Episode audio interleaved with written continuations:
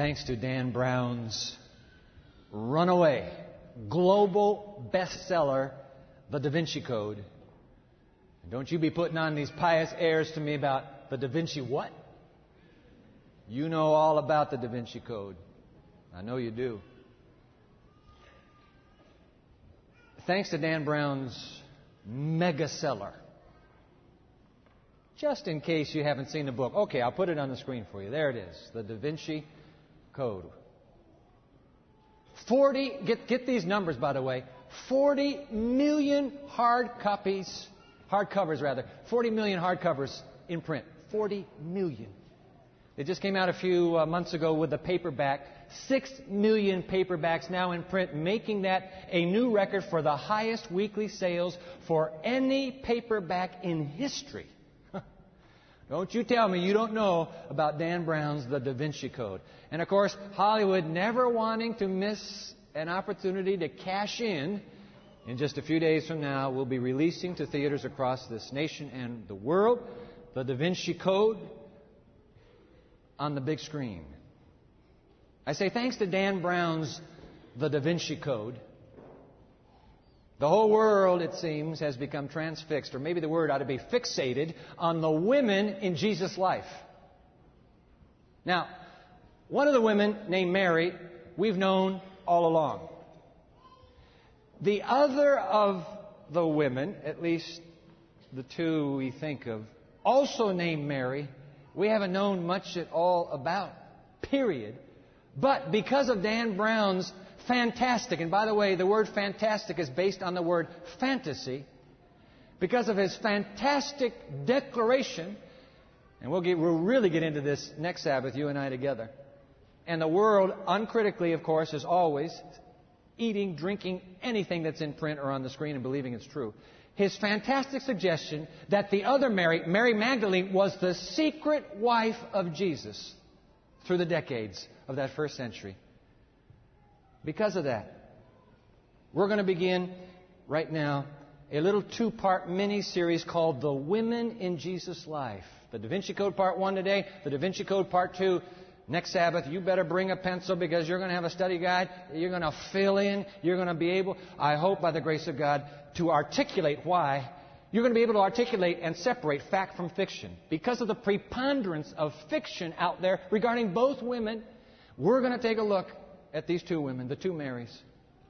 We'll take a look at them and we'll separate fact from fiction.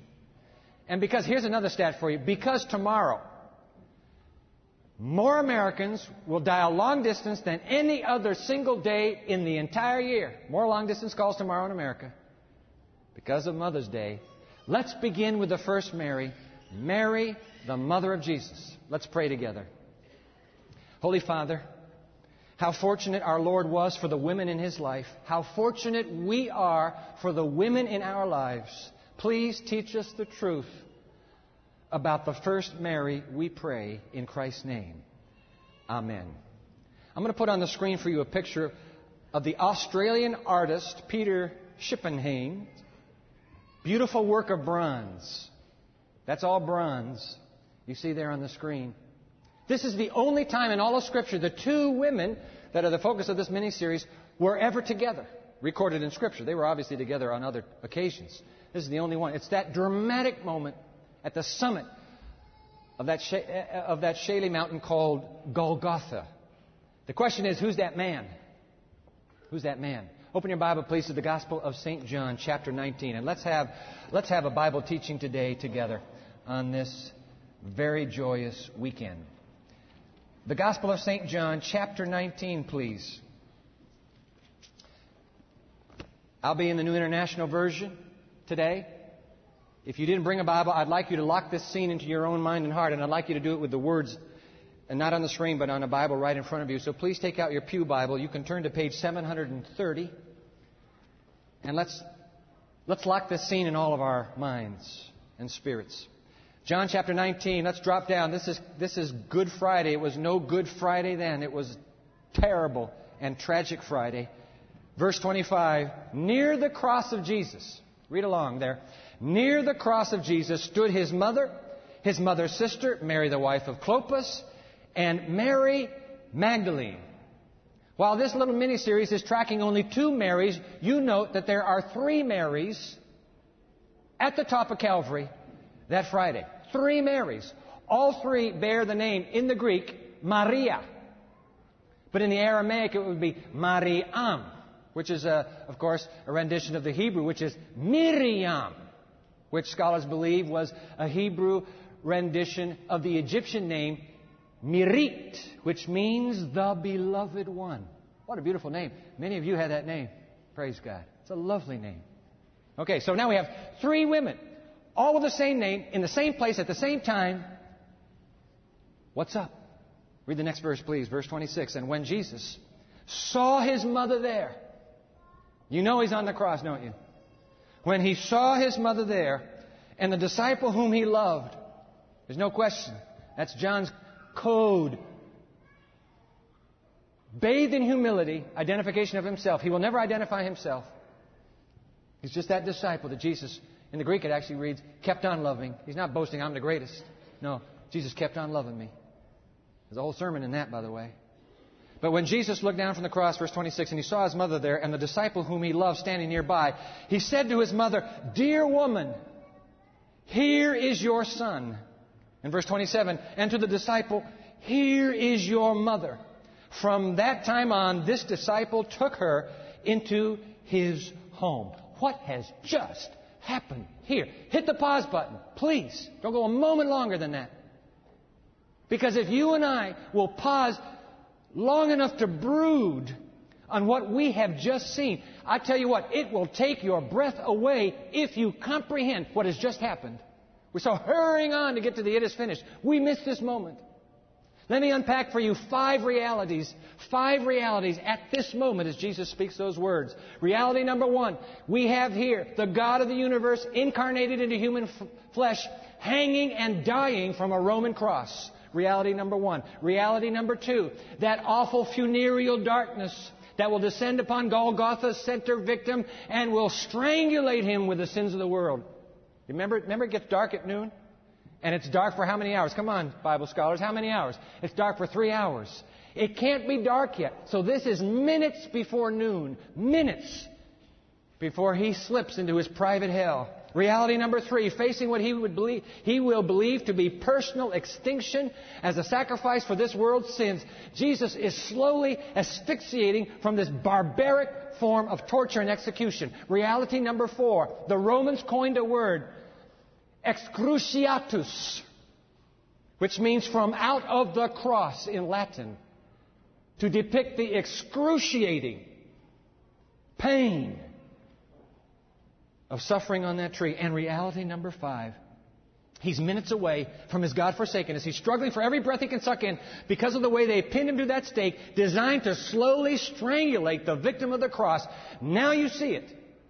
Given those five realities, can you please explain to me how Jesus still turns his bruised and bloodied face so that he can find his mother in that crowd?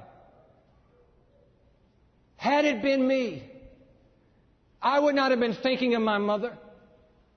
I would have been thinking of nobody but me and this horrible, catastrophic spiritual doom that I'm about to face. He finds her. His tortured eyes find the visage of that woman who was a teenager, just a teen, when she said, Yes, be it unto me as you have said. And in her youthful womb, he was born. I want to go back to that moment. I want to go back. Only Luke, only Luke captures this. So we'll get back to John in a moment, but I want you to go to Luke chapter 1, the Gospel of Luke chapter 1. I want to relive that moment when Gabriel comes to teenage Mary. As I said during the children's story, she could have been oh, 16 at the outset. I would put her more at 15, maybe 14. She's 50 now, so that some of you like to visualize faces. She's 50. He lived 34 years. At 34 to 16, she'd be 50 at the cross, okay? She'd be a baby boomer today. Pick it up in verse 26. Luke chapter 1, in the sixth month, God sent the angel Gabriel to Nazareth, a town in Galilee, to a virgin pledged to be married to a man named Joseph, a descendant of David. The virgin's name was Mary, and the angel went to her and said, Greetings! King James says, Hail! Greetings, you who are highly favored. The Lord is with you. The Greek for highly favored really reads, You are endowed with grace. Now, it happens that because of a mistranslation, the Latin, centuries ago, rendered this plena gratia, which means full of grace. But that isn't what the angel said at all. Now, Wycliffe came along and said, I'll use that. And so did Tyndale, and Catholic translators have also interpreted it full of grace, but that mistaken rendering has led to the conclusion that Mary, the mother of Jesus, was a dispenser of grace, when in fact she is a recipient of grace, not a dispenser. Paul uses the identical uh, word that Luke does in Ephesians chapter 1 verse 6 when he says, You have been accepted in the beloved. That means you've been endowed with grace in the beloved. Ephesians 1 6. He uses this for all Christians. Verse 29, and Mary, wouldn't you be? Verse 29, and Mary was greatly troubled at the angel's words and wondered what kind of greeting this might be. But verse 30, the angel said to her, Don't be afraid, Mary. You have found favor with God. You will be with child and give birth to a son, and you are to give him the name Jesus, and he will be great, and he will be called the Son of the Most High. The Lord God will give him the throne of his father David and he will reign over the house of Jacob forever and ever, and his kingdom will never end. How can this be? The teenager whispers back, I'm just a virgin. The angel answers in verse 35, the Holy Spirit will come upon you and the power of the Most High will overshadow you, so that the Holy One to be born will be called the Son of God. Even Elizabeth, your relative, is going to have a child in her old age, and she who was said to be barren is already in her sixth month. Remember this little Mary. Remember this little mother, whoever you, whatever your name is. Little mother, nothing is impossible with God. So don't you ever stop praying for that child. Don't you ever give up because nothing is impossible with God. Hallelujah. And so what does Mary say? Verse 38 I am the Lord's servant, she answered. May it be to me as you have said, and shoo, the angel is gone. Too quickly. You and I hurry through this prelude to the Christmas story because we got to get to the manger. We got to get to the manger. And we neglect to marvel at the selfless piety and devotion of this teenage girl to God. You think about it knowing the stigma and the shame that would be attendant to her as a result of this supernatural impregnation and pregnancy. I mean, what are you going to say to people? Anything you say makes you sound like a fool. Knowing that, youthful Mary quietly demurs, May it be as you have said unto your handmaiden, so brave, so blessed, so beautiful the faith of this little teenage girl. What do you say? Huh? Come on. That was the young mother of Jesus.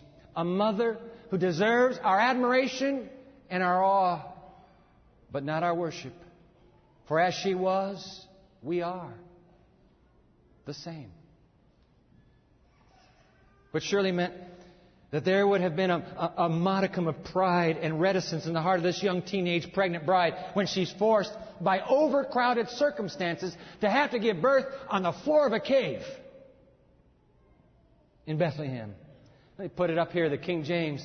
This is the great, this is the great Christmas text. And she brought forth her firstborn son, wrapped him in swaddling clothes, and laid him in a manger because there was no room for them, no room in the inn. And when those country bumpkin shepherds came bursting into her delivery room hours later, the weary young Mary was not inattentive to the deep mystery of that midnight birth. Drop down past verse 7. You're in chapter 2. You've turned the page. Drop down. Because the shepherds now go flying out the door. They've got to tell everybody. And look at verse 18. And all who heard it were amazed at what the shepherds said to them. But Mary treasured up all these things and pondered them in her heart. I'll tell you what, she must have been a contemplative girl, this young mother, who brooded before God over things both divine and human. You know why? Because Luke repeats himself in this same chapter. He makes the point 12 years later, she's still the same. Drop down to that familiar story when they've lost boy Jesus. They've lost him. I tell you what, if you're a parent and you ever lose your child in a downtown uh, shopping mall, it is panic, panic, panic. I know. They went crazy for three days. Sure that some nefarious plot has been fulfilled at last, and their boy, the Messiah, has been snatched and is dead. So they spent three days, but they find him in the temple. You know the story well. Verse 48 And when his parents saw him, boy, Jesus, when they 12 years old, when they saw him, they were astonished. And his mother said to him what my mother said to me, and what your mother said to you. Why are mothers all alike? God bless our mothers. Son, son, why have you treated us like this? Isn't that right? It's always like, why did you treat me this way? What's the matter for you? Why have you treated us like this? Your father and I. Oh, how many times have I heard that? Your father and I. Your father and I. Your father and I. She was a very human mother. Your father and I have been anxiously searching for you. Oh, jeez. Here comes the boy. 49, verse 49. Why were you searching for me? Youthful innocence. Didn't you know that I had to be in my father's house about my father's business? You didn't know that, Mama? But they didn't understand what he was trying to say to them. And now here comes that line again. Then he, Jesus, went down, that would actually be up to Nazareth with them, and was obedient to them. But his mother, here it is again, treasured all these things in her heart. She must have been a contemplative girl, this mother of Jesus, who brooded before God over things divine and human. And Michelangelo is trying to teach us that very point. I want to show this to you. Thanks to my friend Greg Constantine, I learned something about great art. Let's put it on the screen here. I want you to look to the far left. That's the Pietà. That's in St. Peter's today. That was, that was carved first. Michelangelo did both. That's the moment after the Calvary moment we read just a moment ago. He's taken down from the cross. That's Mother Mary holding her deceased son in her arms, all right? Now, years later, Michelangelo carved the, uh, it's called the Madonna and Child in Bruges, Belgium. All right, that's where it is now, so they call it Madonna and Child. There. Now, Greg said, Dwight, I want you to see this. I want you to look at the faces of both Marys. If you look closely, you will notice that Michelangelo kept the teenage face all the way through to Calvary. Do you see that her face is nearly identical? She's the same age. Locking into our consciousness this woman teenager who brooded over the mystery of this birth, never lost that contemplative spirit, carried it all the way through. And even at Calvary, she pondered and treasured this in her heart, a broken heart at Calvary, obviously. Oh, and by the way, don't forget verse 52 there in Luke 2. Don't forget verse 52. Come on, we all memorized it as kids. Say it out loud with me. And Jesus increased in wisdom and stature and in favor with God and man. How did Jesus get so well rounded, fully orbed, an education? Desire of Ages. Let me put it on the screen for you. The child Jesus did not receive instruction in the synagogue schools. Oh no. His mother was his first human teacher. From her lips and from the scrolls of the prophets, he learned of heavenly things. The very words which he himself had spoken to Moses for Israel, he was now taught at his mother's knee. God bless our mother's knees. As he advanced from childhood to youth, he did not seek the schools of the rabbis. He needed not the education to be obtained from such sources, for God was his instructor. God himself. And by the way, whom did God use to teach his boy? Mother Mary. Mary, the great model for homeschooling mothers. And there are a bunch of you here. God bless you. That's your model. I had a homeschooling mother who instilled in the heart of us kids a thirst for knowledge, and a love for God. God bless our homeschooling mothers. And God grant us, by the way, more U of M's. U of M's a good school to graduate from. University of Mother. U of MK. University of Mother's Knee. God grant us more. You young mothers standing in the very back, so proud of you. Your knee is that first enrollment for your child. Praise God. Why, why mama's knee? Let me, put one more, let me put another quotation on the screen for you. A century ago, these words were written. This is something. Those who keep the law of God look upon their children with indefinable feelings of hope. You know what? Last week, the whole nation celebrated Ten Commandments Day. It used to be unpolitically correct to talk about keeping the law of God. Now it's the most popular thing in evangelical Christianity. This, what goes round comes round, and now the law is big. Which means you and I don't need to keep apologizing for it either. Those, put that up on the screen again, please. Those who keep the law of God. That's you. That's I. Those who keep the law of God look upon their children with indefinable feelings of hope and fear, wondering what part they will act in the great conflict that is just before them. There isn't, there isn't a heart that beats with the hope of Jesus soon coming that does not ask the question, what role will my child have in preparing the world? What role will that girl have? What role will that boy have? You can't help but ask. God, use my child. Every Jewish mother prayed, could this be the Messiah? God, use my child. The anxious mother questions, oh, I like this. What, what stand will they take? Will they stand for the truth? What can I do to prepare them to act well their part so that they will be the recipients of eternal glory? Great responsibilities rest upon you, mothers. Although you may not stand in national councils, you may do a great work for God and your country. You may edu- educate your children. You may aid them to develop characters that will not be swayed or influenced to do evil, but will sway and influence others to do right. Hallelujah. And then I love this last sentence. By your fervent prayers of faith, you can move the arm that moves the world. Praise God. Huh? Isn't that something? You can move the arm that moves the world. Wow, there is no small mission to be a mother today. And so Jesus turns his bloodied and bruised face toward the woman who gave him birth. Could have been thinking about himself and the impending doom. And instead, he turns to this woman who, as a young teenage girl, suckled him into boyhood, taught him through childhood, raised him to manhood. The same mother in Jesus, by the way, at Calvary, the same mother in Jesus ended up. You remember that story? They ended up at that little village called Cana at a family wedding. You remember that? Jesus has been away from home for months now. Reports of his baptism at the hands of his kinsman John have circulated their way northward up to that little village of Nazareth. Mary has heard the empty carpenter shop. Could it be? Could it be now? She eagerly waits the consummation that her Messiah boy will surely now bring to Israel. And when they meet at that wedding for the first time, it's been weeks now, when they meet, boy oh boy has her boy changed. She looks at him and she said, This boy has not eaten in a year. Who's been feeding him? That's what every mother asks. Who's been feeding him? But then she also notices a band of young men who are, who are hanging tight to the sight, side of her, her son, who cling to every word that Jesus speaks.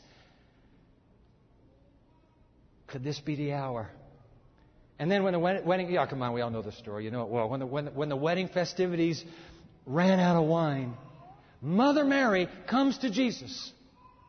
And she makes a simple statement. Isn't this amazing? You know what she says to Jesus? She says, Son, they have no more wine. Now, ladies and gentlemen, when your mother made a statement like that to you, was, was she simply announcing reality? When your mother walked down the hall and found you playing in the family room and she, and she said, Son, your room is dirty. Was she, was she simply asking you to uh, accede to that interpretation of reality? Absolutely not. Stuck inside that observation is a subtle command. You go to your room right now and clean it, or I'm going to kill you. you knew that was what your mother was saying, didn't you? When she said, Boy, your room is dirty, that means clean it up now. So when she comes up to Jesus and she says, Son, they have no more wine, that means give it to them. Jesus knows. I love this exchange. Let's put it on the screen. We don't have time to look it up. Put it on the screen. This is the, this is the great uh, miracle of Cana. The first miracle Jesus ever performed. This is John chapter 2. When the wine was gone, Jesus' mother said to him, They have no more wine. And now notice Jesus' polite reply. Dear woman, why do you involve me? He replied, My time has not yet come. I, I can't do anything, Mom. This is not my time. And now notice what mother does. She said to the servants, do whatever he tells you. Because Mama has already commanded with her eyes what her lips diplomatically refuse to say to him, and that is, give him wine. And Jesus, bless his obedient filial heart, ever polite to his mother, responds. And the first miracle of his supernatural glory takes place. It just goes to show, ladies and gentlemen, that mothers have a way of getting their way even when you've grown up and left home. So they, they never get. My mother never gives up on me. Never. And mothers, don't you ever give up on your children either. All right. But, but, but, hold it. That Friday noon, just before noon, when Jesus turns his bruised and bloody face toward the woman who gave him birth, you know, she may have exerted some extra maternal pressure at that wedding, and he had gladly accepted the moment to be the first revealing of his divine glory. But Jesus had to be careful and he had to be clear so that his own mother would never mistake her maternity for spiritual precedence or divine elevation. And that is why one day when Jesus, later on, long after the village of Cana, when Jesus is teaching a crowd of people, they're choking around him, the mother and brothers show up at the edge of the crowd and they say, hey, hey, hey, get the word to the man in the front. We're here. And so the word goes boom, boom, boom, right up to the layers of humanity, right up to the Lord Himself. Hey, your mother and brothers are here. And then Jesus, sweeping His hands out over this crowd that has gathered around Him, He speaks these words in Matthew 13, 49 and 50. Take a look at this. He says, Hey, hey, hey, here are my brother, here are my mother and my brothers. For whoever does the will of my Father in heaven is my brother and sister and mother. Let there be no confusion among the followers of the Lord Jesus Christ. His godly mother was just that a godly mother. She was a recipient of divine grace and favor, never a dispenser of either. She enjoyed neither sacred elevation nor divine prominence amongst the New Testament church, for she would be mentioned only once after that Calvary moment, only once in the New Testament. She is never called the Mother of God. Ever. Never. But she surely knew the loving devotion of a community that with gratitude praise the Most High God for the faithfulness of this Jewish mother who bore the Son of God into this life and became God's agent in preparing His Son for His life mission. As Jesus turns his bruised and bloody face toward the woman who gave him birth, it is one of the great, greatest demonstrations of filial love in literature in the moment of his own excruciatus, he provides for her lifelong care. One last time, go back to that uh, summit of Golgotha, back to John 19. I want to read it again. Verse 26, John 19, 26. When Jesus saw his mother there and the disciple whom he loved standing nearby, he said to his mother, Dear woman, here is your son. And to the disciple, Here is your mother. And from that time on, this disciple took her into his house. The NIV appropriately softens the actual Greek word. It's, it's just woman. But the NIV says that's too stark. It sounds like he might be impolite. And so the NIV, NIV adds, dear woman. But it is significant, ladies and gentlemen, to note that as Jesus now dies for Mary's sins and Mary's salvation, he does not call her mother. No. Woman. Woman. With hands that can no longer point, with his eyes, he, he looks to young John and he says, Behold your son. And then he looks at the boy and he says, Behold your mother. His eyes darting back to his mother. Desire of Ages, look at this. Desire of Ages, John understood Christ's words and accepted the trust. He at once took Mary to his home and from that hour cared for her tenderly. Oh, pitiful, loving Savior, amid all his physical pain and mental anguish, He had a thoughtful care for his mother. He had no money with which to provide for her comfort, but he was enshrined in the heart of John, and he gave his mother, his mother to him as a precious legacy. Thus he provided for her that which she needed most, the tender sympathy of one who loved her because she loved Jesus.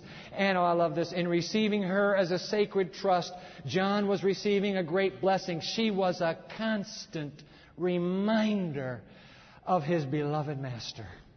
How would you like the mother of Jesus to retire in your home? Huh? Would you ever forget him? Never. Never. You'd bury her one day as her adopted boy. Yes, you would. And how shall it be with your mother?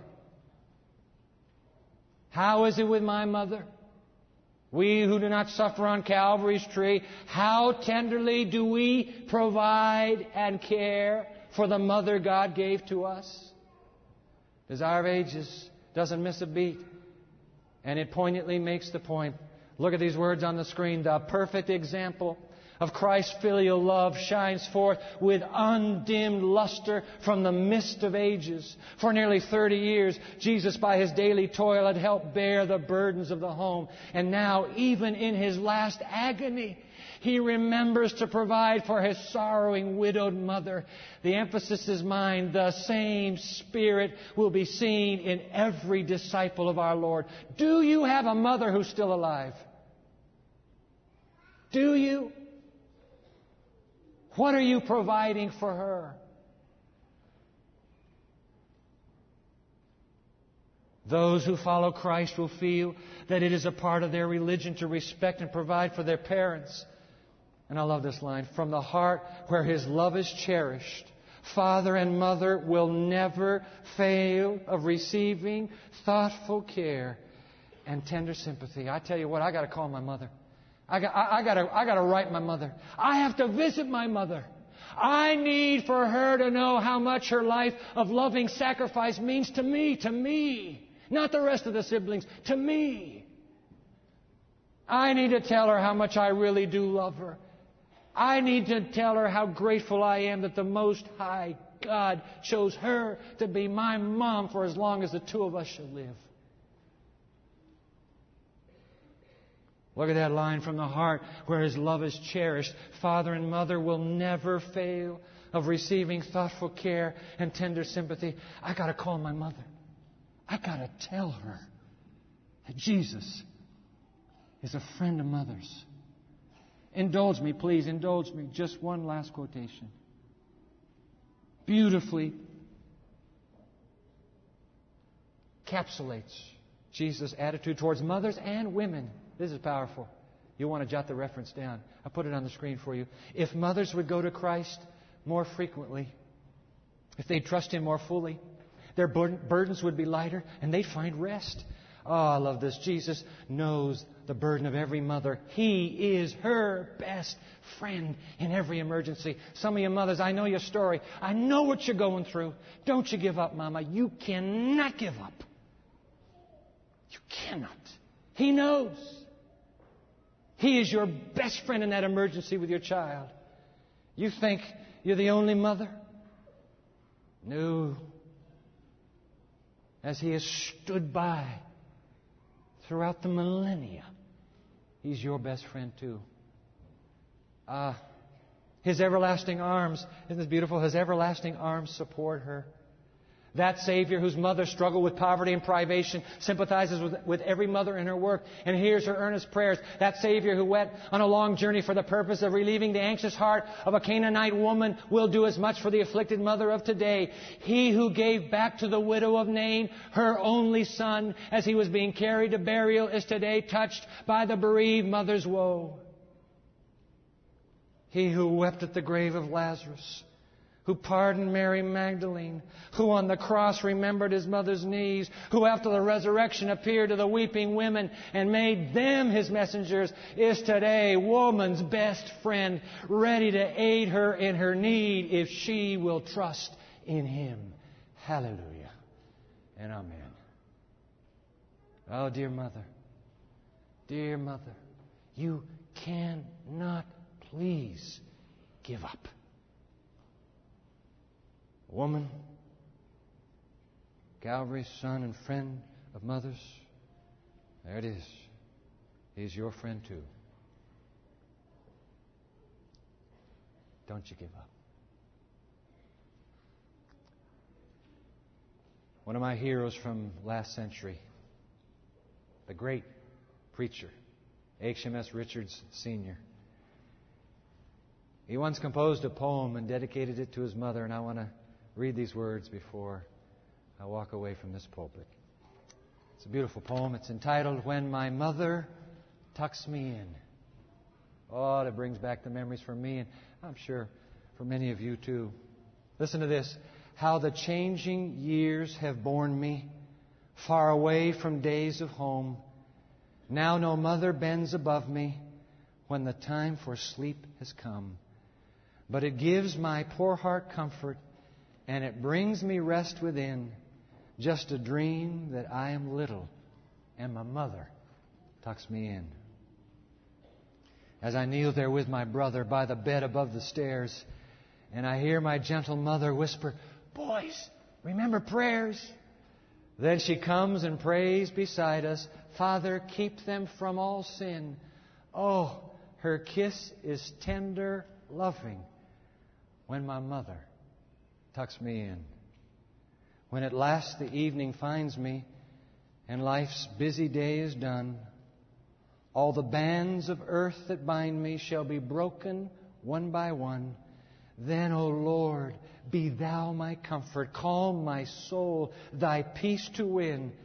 Let me fall asleep as gently as when mother tucked me in.